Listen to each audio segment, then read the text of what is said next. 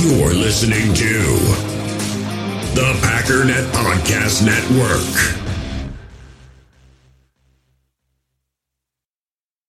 You feel this nervousness on the phone there? Sir, I've been trying to make an urgent phone call up there. Well, I don't think it's something I want to do on an overseas phone. You gotta make some phone calls. Hang up the phone. Prank caller. Ladies and gentlemen, welcome once again to Packernet After Dark. This is the call-in show of the Packernet Podcast Network. If you want to participate, you can do so, 608-501-0718. New callers go directly to the front of the line. We don't have any new callers, so we're going to kick it off with Mr. Garrett. Ryan, I'm going to remind you that maybe if you do a road trip for all these invites that people have extended to you, that you come south from Wisconsin through Southern Illinois, visit your sister, stick around for a day in Southern Illinois, visit those spots I told you about, go down 57, hit Memphis, see the guys there, then head on down to Texas and visit Jersey Mike. It's a perfect road trip. Just a suggestion. I'm out. Sounds good. You're just going to have to figure out how to get Alaska mixed into that, because maybe there's a way to do it where it's on the way, but that could be tricky. Or we just have a lot of places to fill in along the way. But we'll figure it out. We'll get a little road trip map put together. Hey, Ryan. Jersey Mike again. Hey. So I think it was Daniel or David or something like that called in about, Rodgers in the 2010 playoff game versus the Falcons. And I implore you, man, go back and watch that game. And maybe you did. I don't know if you did that. But, like, he didn't say this specifically, but here's the difference that I see in Rodgers then versus Rodgers now. And it was the zip on the ball. It wasn't just passing to guys, in the system. It wasn't just doing what the system told them to do. No, Rodgers put some power on those balls. Thank you. Easy way. He put some power behind his throws in 2010. And when I saw Jordan Love do that again in the Eagles game, and even in the Chiefs game, I mean, he was putting zip on that ball. That ball is moving with some haste. And then you not only have that, but then you got Rodgers, who's able to move around the pocket. Like he has legs that work. I mean, so yeah. Obviously, it's a little bit to go and say like, oh, Jordan Love can do that, but at the same time, Jordan Love can absolutely go out and do that. And so, is it too far-fetched to say, hey, Love has been training under Rodgers, right? They both have really fantastic arms. They both are mobile quarterbacks. They're around the same height, around the same weight. And now Love learned from Rodgers' quarterback coach. Is it absolutely unheard of to think that Jordan Love can do what Aaron Rodgers does or did before Rodgers became washed up? I don't think so. I am 100% thinking that Love can do all of these things. So I'm going to temper my expectations and not expect him to be Aaron Rodgers. But quite frankly, I think he can be better than Aaron Rodgers. So just going to say that. Just going to put that out into the ether. But anyway, go back up. I'll say this without fully jumping on the bandwagon here. The good thing about Jordan Love is that he has an incredibly high ceiling, right? I don't know how many times I can tell you about the Pat Mahomes comps, and I mean that is the exciting thing about him. That is the reason he was a first-round prospect, despite where he went to school, despite the fact that he was a late bloomer and didn't really, even get any real serious offers, didn't get any D1 offers or anything like that. Despite the fact that he needed a lot of work, despite the fact that 2019 was kind of a rough year for him, especially statistically, despite, all the other issues and all that going on. The reason he still was a first-round prospect is because he had Aaron Rodgers, Pat Mahomes upside. Now, there is a massive difference between the amount of guys or guys that sort of have that ability or have that look to them and guys that actually become that. So on one hand, yes, it's absurd to think that he could, well, I shouldn't say could, but it's absurd to think that he's going to be that guy, right? In other words, better than 50%. I know you're not saying that, but I'll put it that way. However, it's less absurd than some other situations. I mean, there are certain guys that it would just be kind of ridiculous because they're just not built that way. They play completely different. The ability to create on the move and throw off platform and, you know, throw off your back foot, no look, all this goofy, crazy stuff, right? Rolling to your left, throwing off your back foot between two defenders into a receiver. I mean, that's stuff not everybody does and can do. That's the stuff Rodgers could do. That's the stuff that Pat Mahomes can do. That's the stuff Jordan Love can do. Now, again, it's going to come down to consistency. It's going to come down to, can you be that guy that can reliably, you know, when you're down by 6 with 1:48 left, are you the guy that we can believe is going to get the job done, or are we going to roll our eyes and go, oh, geez, this is going to suck? How reliable are you in your superhero tendencies? You know, I mean, that's the thing when you look at, you know, despite how split we might be on Aaron Rodgers today, none of us were split on Aaron Rodgers in 2011. And the reason is because in 2011, we could count on him play in and play out, quarter in, quarter out, game in, game out, the entire year. There was never a doubt he was going to show up, and he was going to be that dude. Right now, I have doubts about Jordan Love because I've never seen Jordan Love display that level of consistency. And you could say that the Eagles game, and that's fine, that's true. That was probably some of the... There was one other, I think, preseason game where we saw it, but that's the point. There were also the other preseason games where there was the inconsistency, and there's the inability to generally be consistent that has me the most nervous. I don't have any doubt in my mind that he can make some heroic plays, just like I have no doubt in my mind that Aaron Rodgers can still make heroic plays. In fact, he did in 2022. But you know what I'm going to do when people bring that up? I'm going to scoff and say, yeah, that's one freaking play, or 2, or 3, or 4, or 5. That doesn't make a season. I know Justin Fields can make plays just like Mitch Trubisky made plays, and I made fun of both of those guys. Relentlessly. Jay Cutler was kind of a dog, and I mean that in a good way. But he also played like a dog, in the bad way, when he went up against the Packers. So I don't doubt Jordan Love's talent. In fact, I'm 100% positive that he has an incredible talent as far as what he can do with his arm and with his legs and the kinds of things that he is able to create. But I also know how unbelievably rare it is to be Aaron Rodgers and Pat Mahomes. So those are the kinds of the two things that are kind of working against each other. He has the ability, but I don't know that he has the ability to do it consistently. And I hope he does. And he, you know, and the thing is, the other side of the coin is nobody has it at 100% consistency, including Aaron Rodgers. It's just a matter of to what degree are you consistent. Because I don't mind if Jordan Love has a bad game, or 2, or even 3, or even 4. If he's 2011 Aaron Rodgers but has 4 games where he plays like a dog, pff, that's fine. I don't care. I mean, I care, and I'm going to be annoyed in those games, but that's a lot of really good games. But what if it's 8 games?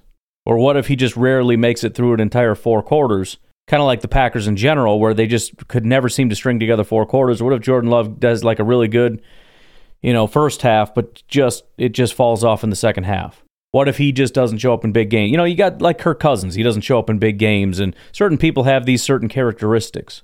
I mean, even you know, you could call it the Packers, but you can even say Aaron Rodgers recently. Second quarter was great, but what about the first quarter? It was garbage. It was terrible. And Rodgers is a part of that. So you're definitely not crazy for thinking that it's possible. And a lot of people would say that you are, because how dare you even consider comparing them? Well, the talent level is comparable. That's not really debatable. We've seen the throws that Jordan Love has made that are that style. That's why those comps came up with Pat Mahomes, because it's that same style.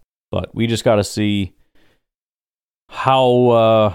able he is to be consistent in that. What's going on? It's Omar the Firefighter. How y'all doing? It's been a minute. I really didn't have a lot to talk about because I've been waiting on this daggone trade. So I hit on that real quick. I agree with you 100%. Like, when they got the 2 second rounds, when the Jets got the 2 second rounds, right back, close, back-to-back to each other, I was excited. I was like, all right, this trade about to happen. Because Rodgers for 2 second-round picks is a steal to me. Yeah, that is a daggone steal. The way he played last year, I mean, and we kill a second round. That's good. We could find a good tight end and wide receiver right there at both of those spots. So we can help a lot. As well, if I could talk about the draft or something else, if we just stay where we at, I'd rather we actually trade down. Unless there's like a starting tackle there at 15, I'd rather just trade down because all the talent seems to be late first-round talent, and I don't want to, like, draft somebody, you know, too early. So I'd rather trade back, get some more picks, even if it's a pick for next year, then just pick where we at, and there's no first-round talent there. So my other topic I wanted to talk about was I remember you had mentioned about how you would like to look at my YouTube channel why I review horror movies. Why I stopped it because my co-host that was like a friend of mine, she moved away to a different state, so and then I got kind of a lot busy. So it was just something I did for fun. But it also reminded me of a movie that you haven't seen, which is called Brightburn. I don't know if you've seen that. But it's basically about if Superman came, but he was evil. So it's basically a horror movie. Okay. And so Superman came and he was good. This one basically is like he's not good. It's a teenager and he got powers and he's like, I'm doing what I want basically. It's a real movie, it's a horror movie. I think you'll enjoy it. Lastly, my YouTube channel, I don't know if I mentioned it, it's called Sid Horror Reviews. Basically Sid was just initials for survive, injured or die. That was how I did our rating system. So like if you survived, it was a perfect movie. If you got injured, the movie was okay, not bad. And if you died, the movie sucked. So it's called Sid Horror Reviews. You'll see a cartoon picture of me in like a Freddy costume, and my co-host looking like Leatherface. She's looking like Leatherface. So if you wanted to check that out, I actually did a review of Brightburn, so you can look at that. All right, y'all take it easy. Go Pack, go. All right, cool, man. I'm going to stalk your Instagram here. Oh, I think I see it. Is it Brightburn? Is that what you said?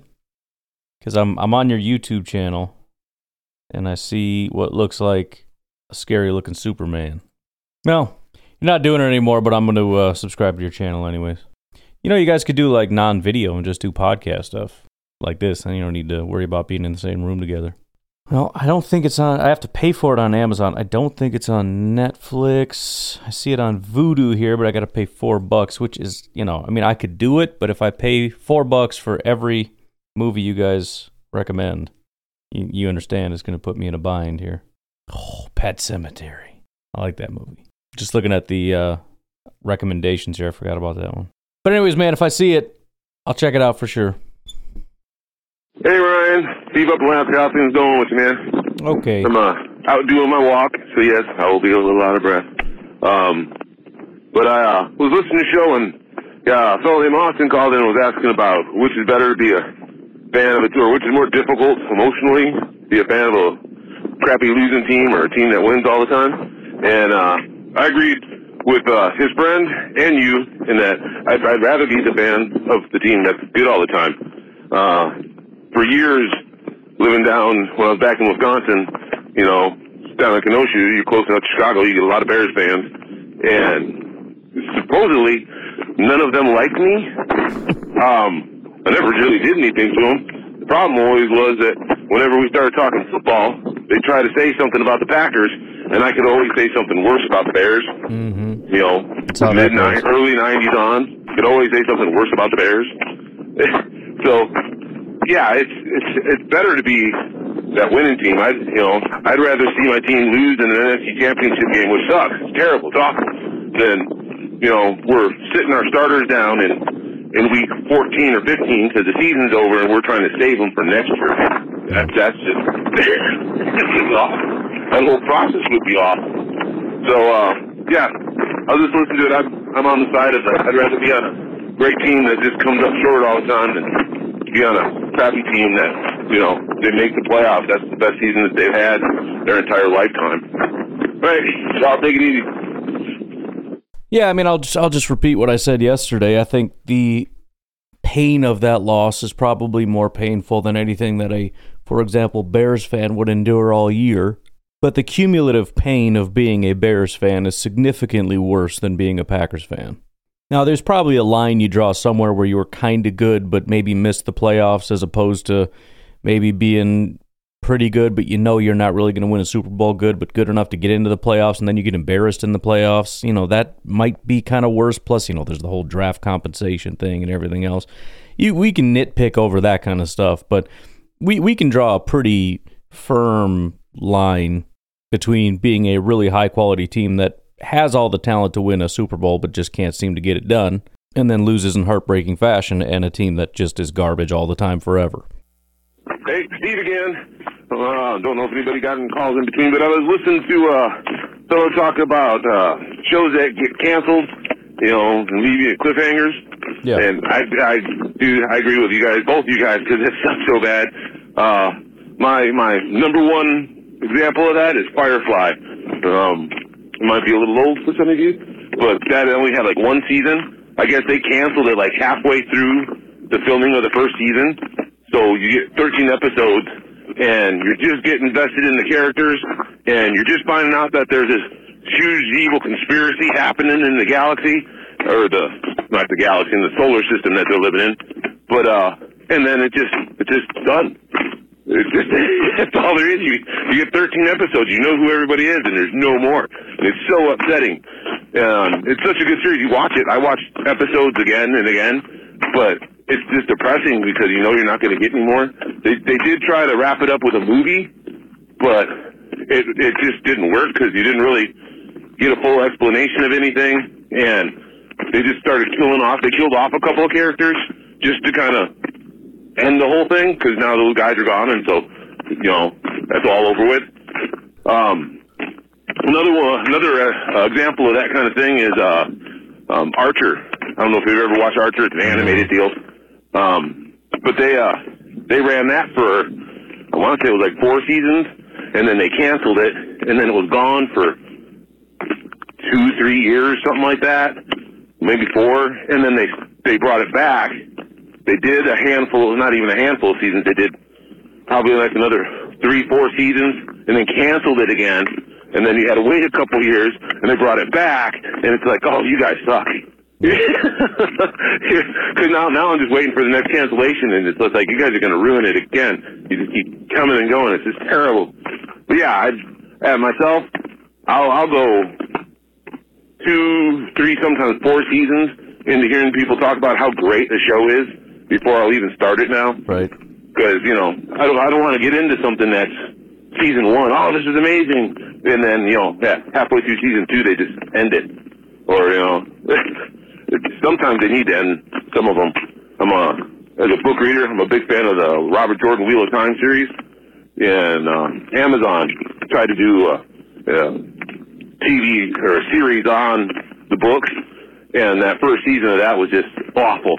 And I'm so glad they canceled it because I would have spent 2-3 years watching the awfulness of it and just complaining about how awful it is, but not being able to help myself because it's based on my very favorite book series.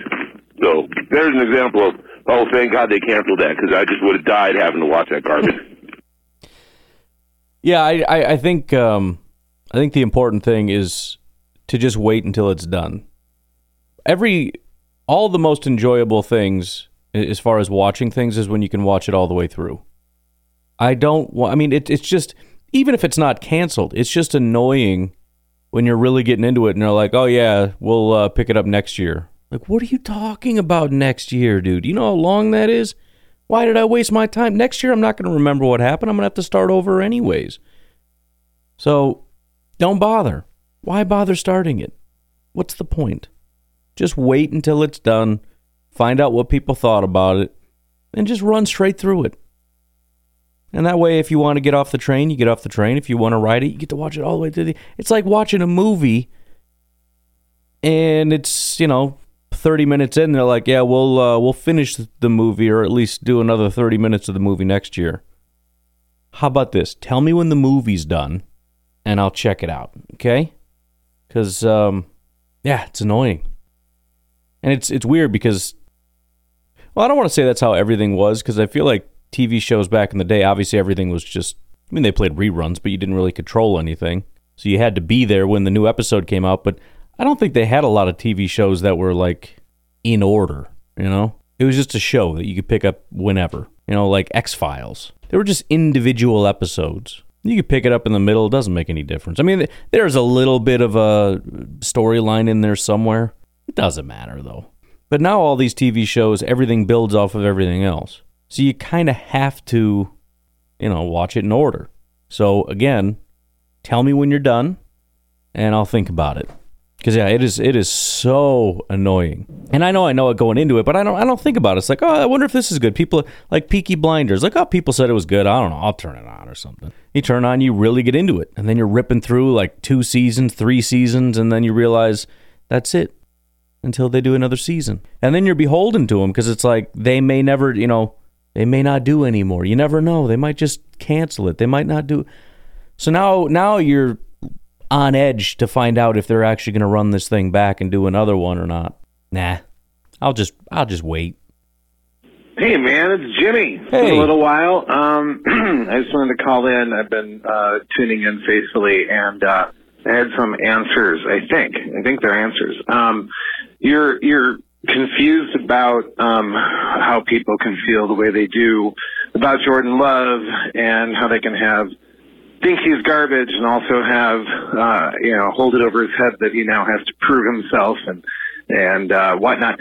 I think it all comes down to people, and maybe you already know this, maybe this is obvious, but I think they just hold him, and it's completely irrational, so that's why you're so confused, and there's, like, no logical explanation. Right. And maybe that's where you're running into a wall that here. My it's not based on logic at all. I think it comes down to the fact that they hold Jordan Love as a symbol of all the ways the Packers wronged Rodgers. Right. He is the draft pick that was not supportive.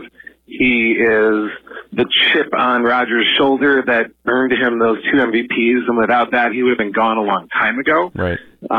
And now he is the reason that we are getting rid of Rodgers. Mm. I mean, there's like air quotes, right, big fat air quotes, and all that. Though, I think it's somewhat true. Let me clarify. There's like this, the whole confusing thing about it, right? There's truth in each of these things, but then it's like, what do you do with that thing? So in other words, it was totally the right call to draft Jordan Love. As you pointed out, there's no way they'd be prepared, and we would not have a quarterback if we hadn't drafted Jordan Love. So it was the right call. That is true. It is also true that pissed Rodgers off and caused him to focus and become an MVP again. So that's true, too. And it's also true that we gave him that contract because we didn't have any choice, because he was back-to-back MVP, and what else are you going to do? So all these things are true. And that's also true that this is the reason we have to get rid of him, because of the contract combined with the fact that he stopped playing well. So, you know, I don't think Gutekunst wanted to give him that contract. It's almost like, you know, I mean, Gutekunst is a guy that has to make the decisions, but it almost just feels like he's been holding on for dear life, you know? I mean, he made a decision that, as you and I would agree, was the right decision at the time to draft Jordan Love, and he's just kind of been holding on for dear life ever since. Because, yeah, I mean, it's kind of like his decisions have been made for him, because every decision comes down to, well, what else are you going to do? Like, I understand this isn't what you wanted to do, but you don't have a choice, right? So you got to do it. You know, fine, I guess we got to keep him. Well, I know you don't want to give him this contract, but you got to do it. And I know maybe this isn't the way but, you know, look at the contract and look at Rodgers, and, I mean, this is what we got to do. I mean, he's kind of just doing the only thing. I mean, he's just sort of executing the plan that's being laid out at his feet.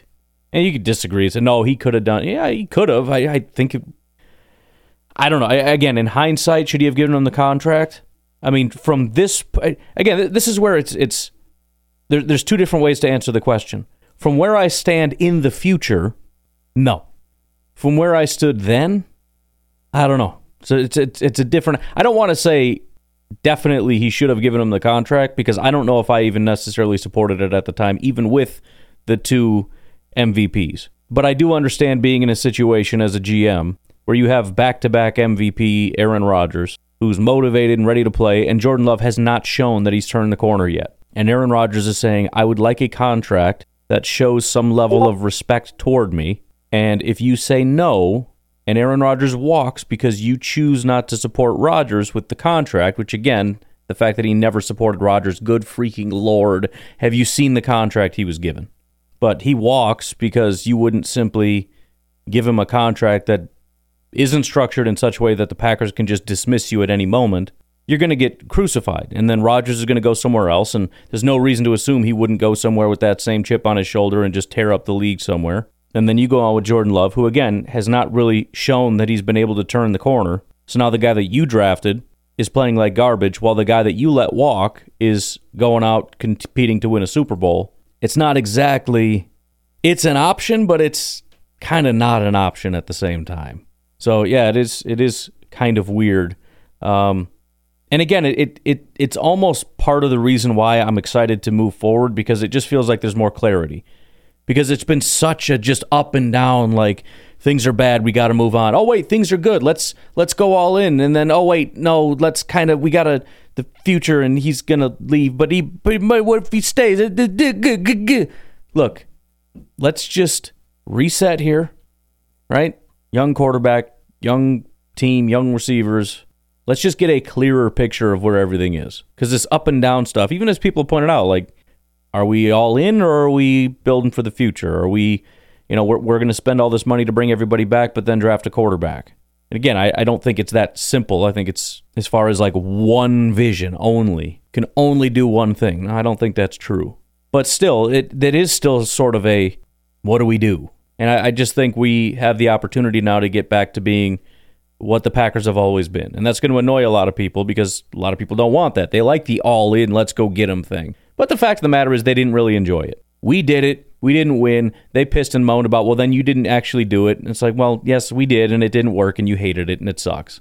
So, whatever. Now we get to go back to being the old, boring Packers who focus on draft and develop, pay a bunch of money for the superstar players. We end up having quite a few of them, generally, because of, the whole drafting well thing, despite everyone crying that we don't draft well. But the fact that we don't have money because we're paying superstar offensive linemen, pass rushers, corners, et cetera, and that's the reason we don't have money to go all in and just blow a bunch of money in free agency like actual bad teams who actually draft poorly and actually don't have any talent. So we get to go back to being the old boring Packers again, I guess, would be the good thing. Actually, just had to. He didn't have any choice. He would have been ridiculous to trade the back-to-back MVP bold, and I think would have been really exciting and interesting, but ridiculous would have been questioned forever.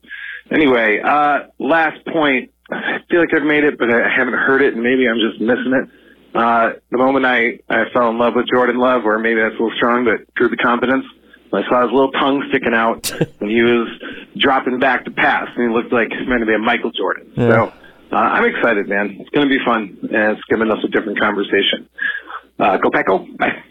Yeah, I just think the whole thing's annoying because it's dishonest. Everything is built on, I hate Brian Gutekunst. And so we can't just look at Jordan Love and call the situation what it is. I mean, and it's the same people that cannot let Kevin King go. Right? It's the same people that just, it doesn't matter what it is. They will never let, I'm surprised they're still not pissed off about Aaron Rodgers. I mean, you want to talk about entitled town, that's it. I was owed a Super Bowl, and you stole it from me because you didn't do the one thing that I wanted you to do. And if you would have done what I said, we would have won a Super Bowl. You ruined this for me. Right? I mean, it's such a, selfish to its core.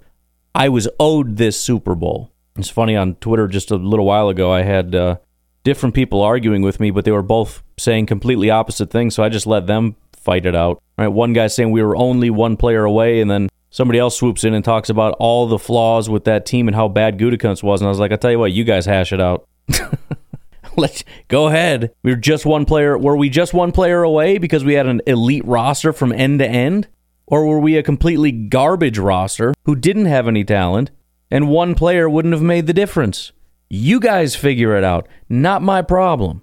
Figure out which form and fashion you choose to piss and moan and cry about everything. But again, the Jordan Love thing is just dishonesty.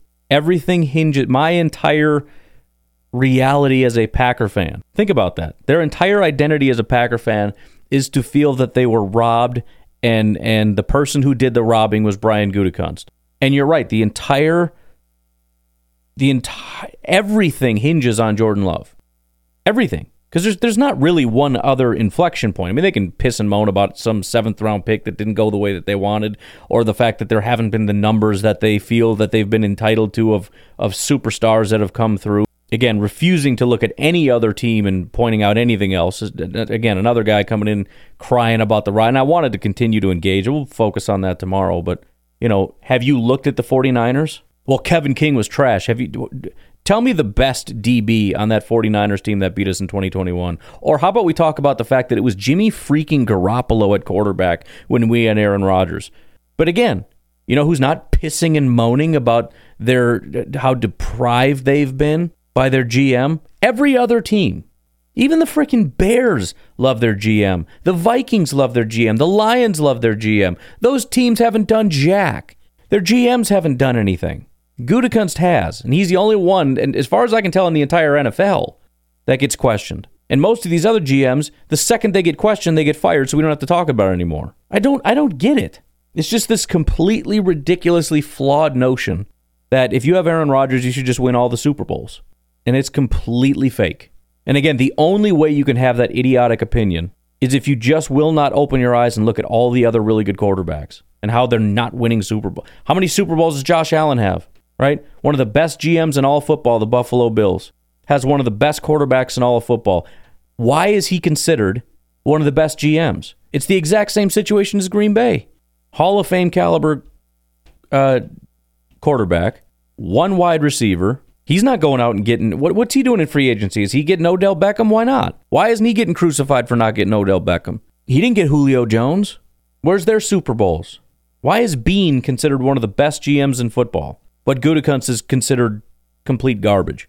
And I get it from the standpoint of Packer fans who just want to piss and moan and don't want to actually look at information or what everybody else is doing, but why is the national media buying into it? The only thing I can think is because Packer fans are screaming about it so loudly, and Aaron Rodgers is screaming about it so loudly, and it's a fun little thing. But nobody knows. Just, again, it's very simple. You need to create a standard. You got to create a standard. What is good and what is bad? And then you use that standard to judge everybody else. But nobody wants to do that. Nobody wants to create a standard for what is actually good. How many hits is a good draft? What about the quality? What about where they were drafted? Have you built any kind of a model and looked into it? And then I want you to look at that again, because I don't think there's any model you can build as far as drafting that puts Gutekunst as low as everybody says he is. That guy on Twitter, whoever he is, I don't remember. Apparently he's a Bears fan. He's got a YouTube channel. He loves picking on the Packers. Said that Gutekunst is like the 30th best GM or something. There isn't a single metric you can build on planet Earth that would put him 30th. Not one. But again, it's just pure dishonesty. If I acknowledge that Jordan Love looked good, then that would be me acknowledging that maybe my entire existence as a Packer fan has been a lie. And listen, it is a lie. You know how I know? Go back to 2020. Did you believe we were going to win? Because I did. And I know you did. Everybody did. Why? Because you know damn well that we had the best team. You know for a fact that we had a powerhouse that was ready to win a Super Bowl. So don't frickin' sit here and lie to me and say that you went into that going, we're just not good enough. We're just not going to win. Bullcrap. We believed we were going to win because we were good enough. And then as soon as we lost... Well, that's on the GM. No, it's not. Because if it was on the GM, first of all, we wouldn't have gotten that far. And second of all, you wouldn't have believed we were going to win a Super Bowl. It's only after we lose that suddenly it becomes the GM's fault. GM's great when we're winning. And then as soon as we lose, he's a failure. No, that's not how that works. The players that are there, the players that got you 13 wins, the players that gave you the confidence, the players that made you believe, they are there because the GM put them there. Their inability to step up and win football games, that isn't on the GM. That's on the players. That's on the culture. That's on the locker room. That's on the coaches. The only person it's not on is Mark Murphy and Brian Gutekunst, the two guys that some fans want to blame for all the problems in Green Bay. Those are the only two guys that are not to blame. And so now we got to sit here and pretend we're having these intellectual discussions about what's right and what's wrong, and it's not. It's all based on bias. It's all just bias. Everything Brian Gutekunst does is wrong and stupid. Why? Because I can't give him credit for everything. Because my entire existence has been to blame him for everything. And if he ends up being a good GM, then maybe I'm wrong. And maybe it's not the GM's fault. And gee, golly whiz, maybe Aaron Rodgers has some level of culpability in some of this. Because again, remember, behind all of this is Aaron Rodgers is the best quarterback that's ever existed. And this guy, you could just stumble into Super Bowls with him. So you must be the most inept GM in the history of the world if you didn't win Super Bowls, because again, I mean, it's just automatic with a guy that's that good. But if that's not true, then that means that Rodgers maybe isn't that good, which, I hate to break it to you, is not, because nobody is. Nobody's that good that you just stumble into Super Bowl championships and victories. But yeah, if you actually go back and look at it and look at the teams that we played and all the flaws that they had, all the weaknesses that they had at a bunch of positions, including quarterback, but you know what? They still won, didn't they? They showed up. And then you go back and look at the last 5 years and specifically how Aaron Rodgers has played and see that 4 out of 5 years the guy didn't show up. Yeah, we don't want to talk about that, though. We just want to blame Gutekunst for not getting T. Higgins, right? It's lazy. It's boring. Anyways, why don't we go ahead and take a break? We will come back on the other side and, talk about some more stuff. We all have smartphones, and we all know they're pretty amazing, but they also can be amazingly distracting, especially when we're around other people. So U.S. Cellular wants us to reset our relationship with our phones by putting down our phones for $5. That's right, a company that sells phones wants us to put down our phones. And to see what we find, learn more at uscellular.com/builtforus. In the hobby, it's not easy being a fan of ripping packs or repacks. We get all hyped up thinking we're going to get some high-value Jordan Love card, but with zero transparency on available cards and hit rates, it's all just a shot in the dark. Until now. Introducing Slab Packs from ArenaClub.com, the only repack that provides real value, a complete view on all possible cards, and clear hit rates for each one. Now when I buy Slab Packs on Arena Club, it finally feels like I know what I'm getting. And honestly, the best thing for me and my son is the fact that we're kind of novices into this. When I walk into a card shop with my son, and a card says it costs $40, kind of just taking his word for it that that's a good value. So I appreciate the transparency on grading, as well as just getting excited about seeing what you could potentially get. Right now, you can get 10% off your first purchase by going to arenaclub.com/packdaddy. Wow, that's crazy offer. 10% off a $400 slab pack. That's $40 right there. Anyways, that's arenaclub.com/packdaddy for 10% off your first purchase. Passion, drive, and patience. The formula for winning championships is also what keeps your ride or die alive. eBay Motors has everything you need to maintain your vehicle and level it up to peak performance. Superchargers, roof racks, exhaust kits, LED headlights, and more. Whether you're into speed, power, or style, eBay Motors has you covered. With over 122 million parts for your number one ride or die, you'll always find exactly what you're looking for. And with eBay Guaranteed Fit, your part is guaranteed to fit your ride every time or your money back. Because with eBay Motors, you're burning rubber, not cash. With the parts you need at the prices you want, it's easy to make your car the MVP and bring home huge wins. Keep your ride or die alive at ebaymotors.com. Eligible items only. Exclusions apply. Follow-up thought. Yeah. What really frustrates me about all this, and if I were a less couth man, I might say it just freaking pisses me off, is that there's so many small men involved in this thing. This could have been clean and easy. This could have been, it seems like everybody understood, what page they're on. And I'll just the one anecdote that kind of encapsulates it for me, and you talked about it before, but it's even like, Rodgers going on and talking about Russini and not remembering her name and making it seem like she's making something up when fact was that, she reported something pretty accurate. Someone else spun it a little bit, and then he spun it more to be like an indictment on him. He's just so Trumpy, and I don't want to get all political on the sports thing, but, I don't know what you mean. He's like a gaslighter, and I want to like our heroes. Sometimes it's really hard, so I try to check my hero worship at the door and just hope they play good football. But I guess I will say, you know, to tie it back into Love, so good to see him out there running around with guys and really caring, and it just does feel, I think we've all grown a little like callous over the last few years of like almost success and then not, and seemingly at the hands of a guy who just doesn't seem to care as much as we do, as weird as that sounds. So it's good to see a kid fired up to do a thing, the thing that we are all, you know, living for. All right. Once again, go back, go. Bye-bye. Yeah, and kind of on that point, you know, as far as I'm kind of hijacking it, going back to my last point, but I, you know, it's what I do. As far as, you know, Rodgers not caring, again, the hypocrisy of all this. The same people that want to tell me we're one player away, we were right on the cusp, right, are the exact same people who want to tell me that they're not bothered even a little bit, that Rodgers shouldn't have to do anything. He doesn't need to show up to training camp. He doesn't need to talk to his young receivers. I mean, he shows up out of shape, so what? Or the reporters are lying or all this. He goes out to Hawaii and plays guitar and does drugs rather than actually training and working out. No big deal. We're talking about being just so close to be in there, so close to getting over the hump, so close to being something special, but not quite being good enough. And this guy has had opportunity after opportunity after opportunity to just give a little bit of a crap and has never done it at any stage other than when he's required to.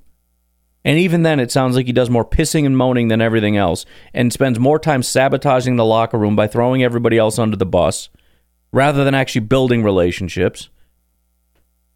But yet again, we don't want to talk about that. We don't want to talk about how he could have done a little bit more. We only want to talk about how Gutekunst did a little bit more, could have done a little bit more, right? In other words, he should have overcome the players not showing up. He should have overcome all the problems that have been created by the players by not giving a crap. And it's not just Rodgers, it's a lot of them, but apparently that's the GM's job. You should have so much depth of talent. Not only should you be better than everybody else, but your backup should be better than everybody else so that when all your guys go to crap, then the backups can apparently step in and just overcome. You know what I mean? So 50% of the Green Bay Packers is still better than 100% of the playoff 49ers. That's how good the team should be, rather than just staring the problem right in the freaking face. There are people on this team who are putting in the work. I know the head coach is putting in the work. Maybe he's not doing a good enough job. That's true. That's true that that's an option. The GM is putting in the work. We know that. The guy doesn't take days off. He works year-round, round the clock. He's doing that now. He's putting in ridiculous hours. Maybe he's not good enough. I don't know. But we know he's putting in the work. You know who I know is not putting in the work is Aaron Rodgers. You know how I know? Because when we bring it up as an option, he laughs about it. And all his buddies, all these rich multimillionaire friends of his and retired football players laugh and chuckle at the idea that you should do anything more than the bare minimum. They laugh. It's a big freaking joke. That's how I know. But we can't talk about that. It's the GM's job to overcome the failures of this quarterback who's so great that we should just win automatically, despite the fact that, again, 4 out of 5 years, he didn't show up. But the GM should know enough to overcome that. He should get a wide receiver that's so good that even when Rodgers is playing bad, the ball just magically appears in his hands and then he runs for touchdowns. That's what you expect bare minimum from a GM that isn't garbage. This is so fake and stupid. And you're right, it's petty. And as much as it's entertaining, this power struggle between the team and the quarterback shouldn't be a thing. There is no power struggle. You're a freaking quarterback. You don't get power. You don't get control. And when you get to the point where you feel that you're entitled to it, I think we've come a little bit too far. And you know what they did? They relinquished some power. Why didn't he get more wide receivers? We did. We got all the wide receivers Aaron Rodgers wanted. And then we drafted wide receivers and he didn't want them. Well, you should have got free agent. Who? Excuses after excuses after excuses after excuses. The amount of excuses that are made. But yet Gutekunst, the big knock on him is that the team isn't perfect. Look at the holes here. So? Well, it's a hole. So? What do you mean so? It's bad. Okay, what's the standard? Are there teams that don't have holes? Well, I don't know. That's the problem. You don't know. You don't think. You don't look. You just want to blame. And any issue, any deficiency you can find anywhere, you throw it at him as proof that he's the problem. And you know what you know what really sucks? If we replace Brian Gutekunst, you know what's going to happen? We're going to get another GM, and he's not going to fix this. He would not have gotten us Super Bowls. He would not have made the team magically show up in those playoff games. And you know what? Rather than putting the blame where it actually belongs, it just would have been Mark Murphy's fault. Mark Murphy got the wrong GM. He's an idiot. He doesn't know how to run. And we would just deflect and deflect and deflect and deflect and deflect. And like I said, we could have drafted T. Higgins. It wouldn't have made a difference. The team didn't show up. What are you going to do? Quarterback doesn't show up. The offensive line's hurt. The pass rushers can't pass rush. Offensive line can't block. Nobody can do anything. What the hell is T. Higgins going to do in that environment? Nothing.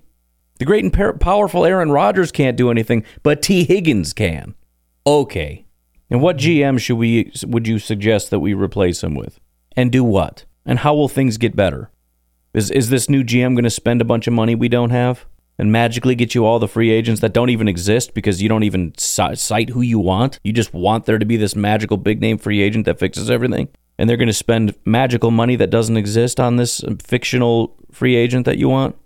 And they're never going to miss in the draft ever? This is the fictional reality you live in? Who is this person that can do that? Because they sound amazing. They don't have a job yet, but it sounds pretty great. But again, it's not even that I expect perfection. It's the fact that I expect perfection, and then I call it like the bare minimum. In other words, if you aren't perfect, you're the worst in football. Jeez, it's so diluted. It's insane. Hey Ryan, I called on Monday. I don't know if it somehow didn't go through, or maybe it just got skipped accidentally, but either way, the point isn't that it's fine. I can call again. Sorry, dude. I haven't checked the line since Monday, so this was as of Monday. I called because I was looking for win totals for the year on FanDuel, and they didn't have them up yet, but they had a prediction. They had the division winner stats up, and the Packers had the longest odds to win the division. Yeah. Which I just thought was absolutely hilarious. The fact that the Bears won 3 games last year. Because we're expected to lose Rodgers and move on to Love, we're now last behind them, behind the Lions, behind the Vikings. Like, I just think it's such a joke. I mean, I get it. I don't think we should be the favorites to win the division, but last is just, it's just absurd to me. And so, you know, it was like plus 410 or something. I threw on a couple bucks.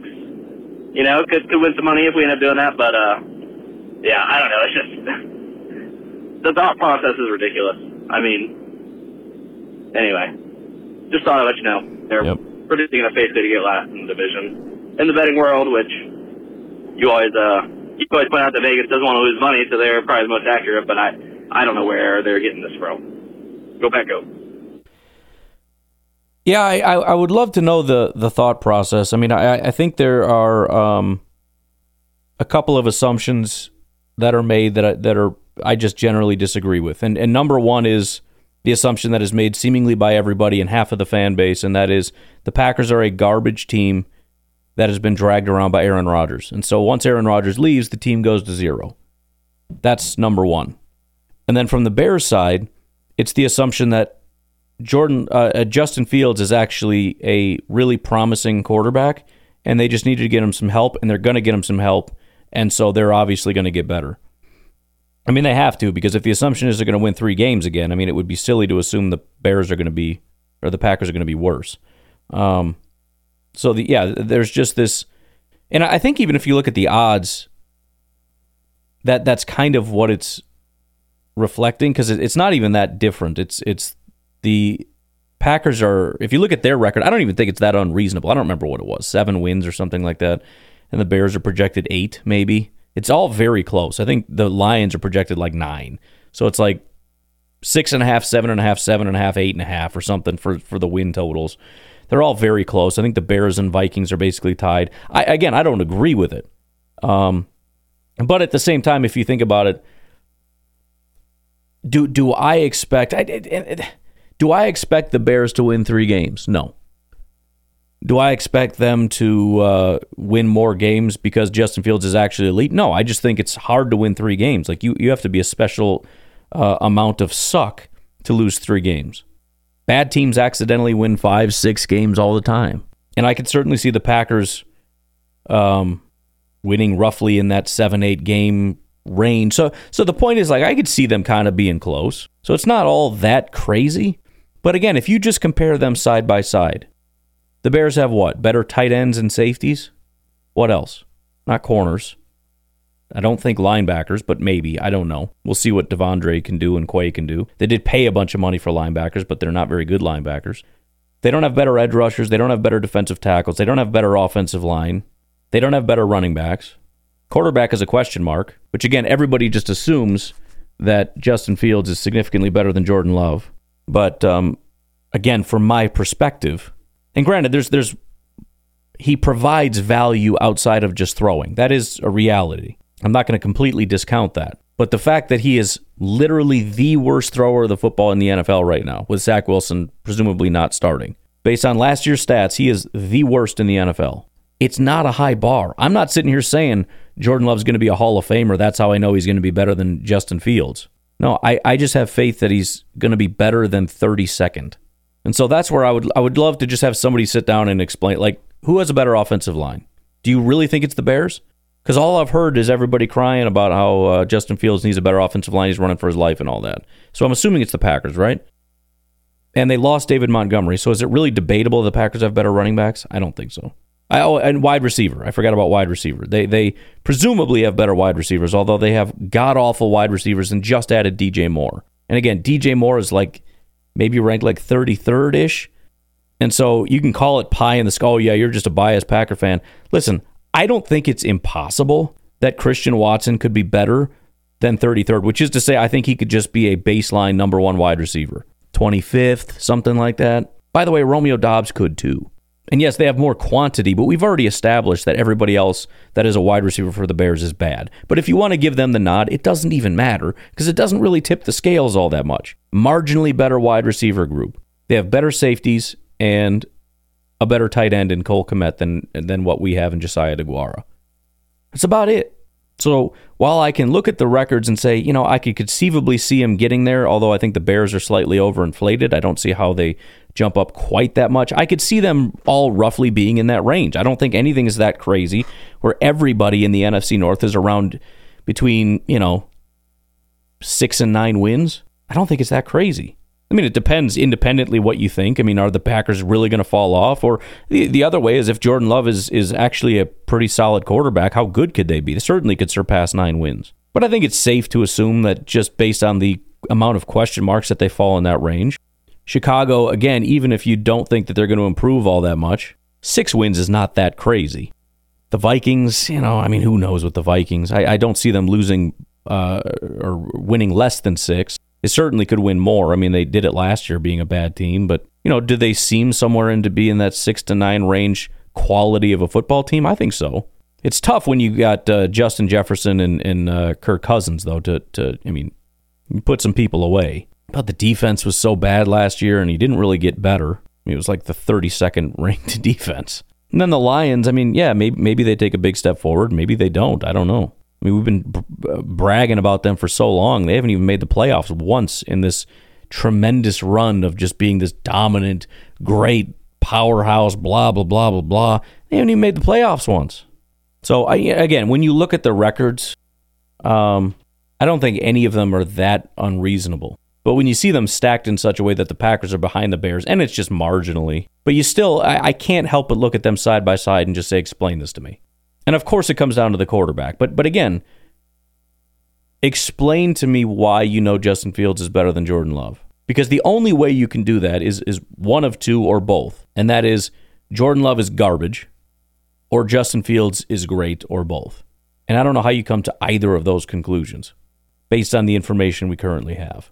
And again, this whole notion of, well, you went from Aaron Rodgers to Jordan Love. How could you not regress? Well, because you're just focusing on the guy's name and not his actual output last year.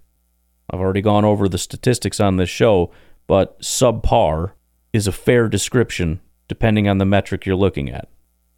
Hey, Ryan, listen, I got another thing. You're talking about all the painful losses we've had over the years, and we definitely have had them. But if you ask me, I know, right, Super Bowl or bust, whatever, yeah. I'm not like that because I don't want to be miserable all the time. Right. Of course, I want a Super Bowl, but, you know, I want good seasons. And in order to have painful losses, you would need to have good seasons. Right. So we're kind of privileged to have had those, if that makes any sense. Because, yeah, like, does. You know, when you're the Lions or the Bears, and you're 2-13 and you lose your last game of the season, you don't care anymore at that point. It's not painful. There's nothing painful happening. I mean, it sucks, but it's not painful. So yeah, I mean, I don't know. The way I see it, a lot of painful losses over the years, but that means that we've had a good team over the years. And I yeah, we've had some extra pain, like that Seattle game. Ooh, I still can't think about that one. In the NFC Championship game, because it just, we would have beat the Patriots that year. There's no doubt in my mind. But anyway, yeah, like we have got to have those painful losses, and you know, 31 teams every year end in not 31, but you know, the ones that make it to the playoffs, they all end in a painful loss. So yeah. Anyway, that was it. I'm rambling now. Go back, go. No, you're right. I mean, it's just, again, I think it's a spoiled mentality that we were entitled to win. We should have won, and it's. Again, show me the data. I went back and did it, and I came to the conclusion we should have won about 3 Super Bowls. Between 2 and 3. It was like 2.5 or 2.7 or something Super Bowls. Based on looking at a 30-year span of Hall of Fame quarterback play and how often Hall of Fame quarterbacks win Super Bowls. And if the average is like once every 12, 13 years, then yeah, we should have won between 2 and 3. But this idea that, you know, we should have won all of these, we should have won 5 or 6 or 7 or whatever, it's just nonsense. It's based on just making stuff up in your mind. Yeah, it would have been great to win. And that's what, like you said, 31 teams and the playoff teams and everybody else, they all want to win. But feeling as though that we're somehow entitled to it above everybody else, well, that doesn't count. You know, all those teams that miss the playoffs, well, they don't count because they're garbage. We're better than them. And even all the other playoff teams, we're better than them too. I deserve it somehow. Like what are you talking about? And like many people have pointed out, I think the Patriots have just completely skewed everybody's view of how things work. That kind of stuff just doesn't happen in like any sport ever. That just very rarely ever happens. I mean, even go back to like the 90s Bulls and how good they were. They couldn't even touch what the Patriots did. It's been a lot of dynasties throughout the Packers back in the day and the Steelers and Cowboys and everything, but it was never to the extent that the Patriots, as far as the championships go. And the reality is all those years they won was just years that other teams did not. You know, over the 10-year stretch between, 2010, 2020, well, we only won the one Super Bowl. Yeah, well, Patriots stole 5 of them, so we only had like 5 chances. Sucks when your window is the time when the Patriots just cannot be stopped. Fortunately, we didn't even get that far, so we didn't have to lose in the Super Bowl, because you want to talk about pain. Jeez. But yeah, all this stuff, I mean, all the different excuses about, well, if we would have had this then, and if we would have had this then, that's every team in every single game that's ever been played. We lost because, yes, of course there's reasons you lost. There's always reasons when you lose. And the reason is never because you're so good. The reason you lose is because of deficiencies. Every single loss in the history of sports ever is because of some deficiency. The Eagles lost in the Super Bowl. You think it's because they're so good? No, it's because they couldn't stop the Chiefs. That's a deficiency. Why couldn't they stop them? Why couldn't they cover them? Why couldn't they get to Mahomes? Why couldn't they do these things? All these dominant things all year long, this dominant defense, this unstoppable offense. Why couldn't it do anything in the Super Bowl? We can piss and moan and cry and blame the GM, and if you had just done this, or just say it's freaking football, man.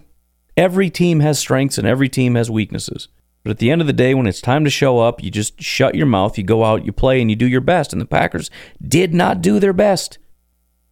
That's not debatable. They did not put their best foot forward when it mattered the most. And the teams we played did, and that's why it looked so embarrassing. Because we didn't just lose, we got annihilated. We got embarrassed, and we got made to look like we didn't even belong out there. Because these great players that have been doing great things all season long, just for whatever reason, stop being great. And again, we got to hear Bobby Tunyon talking about, well, we felt like we were frauds, and we just didn't belong. We felt sad. Okay, that's a culture problem. That's a leadership problem. When these guys don't believe that they actually belong in the NFL, that they don't belong in the playoffs, you win 13 games, and then you do it again, and then you do it again, and you go to the playoffs, and you're like, I don't know. I just don't feel good enough. In Lambeau Field, number one seed in the NFC, at home, snowing outside. Oh, I just don't feel like we're good enough. Okay. Yeah, I'm sure T. Higgins would have fixed that. Anyways, you guys have a good rest of your day. I will talk to you tomorrow. Have a good one. Bye-bye.